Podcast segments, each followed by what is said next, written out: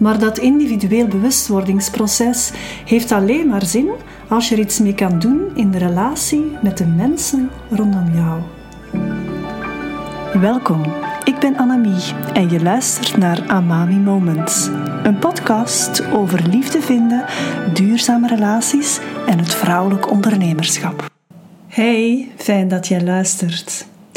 Gisteren had ik een gesprek met een van mijn klanten waar het op een bepaald moment ging over het verschil in copingmechanismen tussen haar en haar ouders.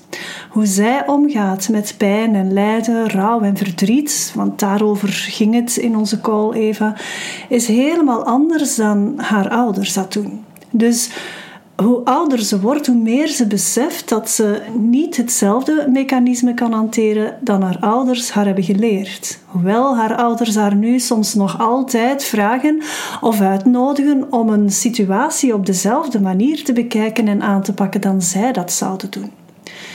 En het was zo'n mooie bewustwording, want het is op zo'n moment dat je merkt dat je tegelijk het product bent van je opvoeding en tegelijk besef je dat je een eigen stem en een eigen ziel hebt, waar andere manieren van denken en handelen meer aansluiten bij wie jij echt bent.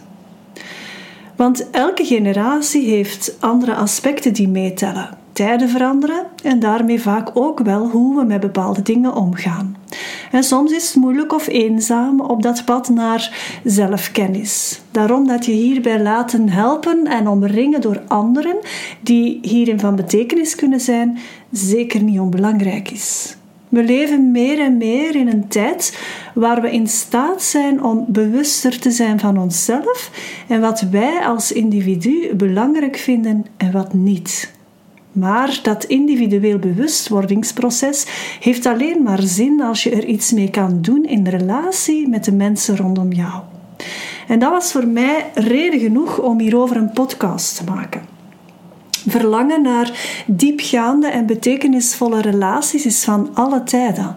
Maar wat het de dag van vandaag misschien anders maakt, is net dat de bewustwording van jezelf en wie jij echt bent mee in de schaal wordt gelegd. Brené Brown zegt iets waar ik enorm mee resoneer, namelijk dat de verbinding die we aangaan met anderen maar zo sterk is als de verbinding die we hebben met onszelf. Om in een relatie te kunnen gaan met anderen is het dus nodig om te weten wie je zelf echt bent. Je moet met jezelf verbonden zijn om te verbinden met die ander op een zinvolle manier. Maar wat we de dag van vandaag vooral zien, is dat de meeste mensen zoeken naar een diepe verbinding met de ander zonder te weten wie ze zelf echt zijn. Vaak in de hoop dat de ander een leegte opvult of invulling geeft aan iets waar je zelf niet aan wil ja, aanraken of iets dat je je niet bewust van bent. Maar spijtig genoeg werkt dat niet op lange termijn. En dan lijkt het vinden van de juiste liefdespartner of het aangaan van duurzame relaties veel moeilijker te gaan. Niemand kan die leegte opvullen voor jou. Niemand kan instaan voor jouw geluk. Alleen jijzelf kan dat. En als jij in staat bent om in diepe relatie te gaan met jezelf, dan zal het aangaan van een liefdesrelatie een andere betekenis krijgen. En natuurlijk spelen er ook interrelationele zaken mee. Je bent immers met twee in een relatie en je hebt beiden een verantwoordelijkheid. Maar de baseline is wel dat het kennen van wie jij bent jou in staat stelt om meer betekenis te kunnen geven aan bepaalde relaties. En dat wil ook zeggen dat je sneller komaf maakt met relaties die niet meer werken voor jou, bijvoorbeeld. En dat je steeds meer mensen op je pad krijgt die beter in lijn staan met wie jij echt bent en wat jij wil aantrekken. Het is bijna magisch. En ik noem het wel eens het pad van je ziel. En daarom dat mijn programma's allemaal die, diezelfde basis hebben. Je vertrekt altijd vanuit zelfbewustzijn. Ook de ultieme liefdesreis enerzijds en het liefdesleeft mentorschap zijn zo'n mooie programma's. Je vertrekt vanuit jezelf. Jouw liefdesidentiteit, jouw liefdesvisie en wie jij echt bent. En het is oké om daar hulp bij te willen. Want we hebben dat niet altijd geleerd of niet altijd het goede voorbeeld gekregen. Langs de ene kant, maar langs de andere kant zijn de tijden ook wel wat veranderd. Het is niet omdat je vroeger geen probleem had om een relatie aan te gaan, dat dat de dag van vandaag nog altijd zo gemakkelijk is. De mate waarin jij een relatie aangaat vanuit jouw authenticiteit is bepalend voor jouw relatiekracht.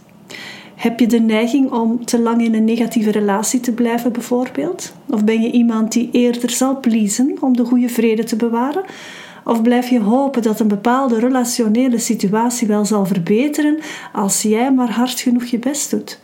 Of hang je vast aan een beeld dat je hebt van hoe een relatie zou kunnen zijn, terwijl je lijdt onder het juk van wat er werkelijk is? Dan is het goed om jezelf relatiekrachtiger te maken. En je hoeft dat niet alleen te doen. Hoe relatiekrachtiger je wordt, hoe beter en zinvoller je relaties in je leven zullen zijn. Elke relatie die je aangaat, leert jou sowieso iets over jezelf. Dus hoe meer je investeert in jezelf en in het verbeteren van je eigen copingmechanismen, hoe gemakkelijker jij de juiste mensen aantrekt in je leven. Of het nu over klanten gaat of over een liefdespartner, dat maakt eigenlijk niet uit. Check zeker de link bij deze podcast als je interesse hebt om relatiekrachtiger te worden. Of neem vrijblijvend contact met me op voor meer informatie over mijn aanbod. Ben jij een ondernemende vrouw en wil jij te weten komen hoe ik jou kan helpen bij het aantrekken van de juiste liefdespartner? Boek dan een gratis matchcall die je kan inplannen via de link bij deze podcast. Ik ontmoet jou graag in een volgend Amami Moment.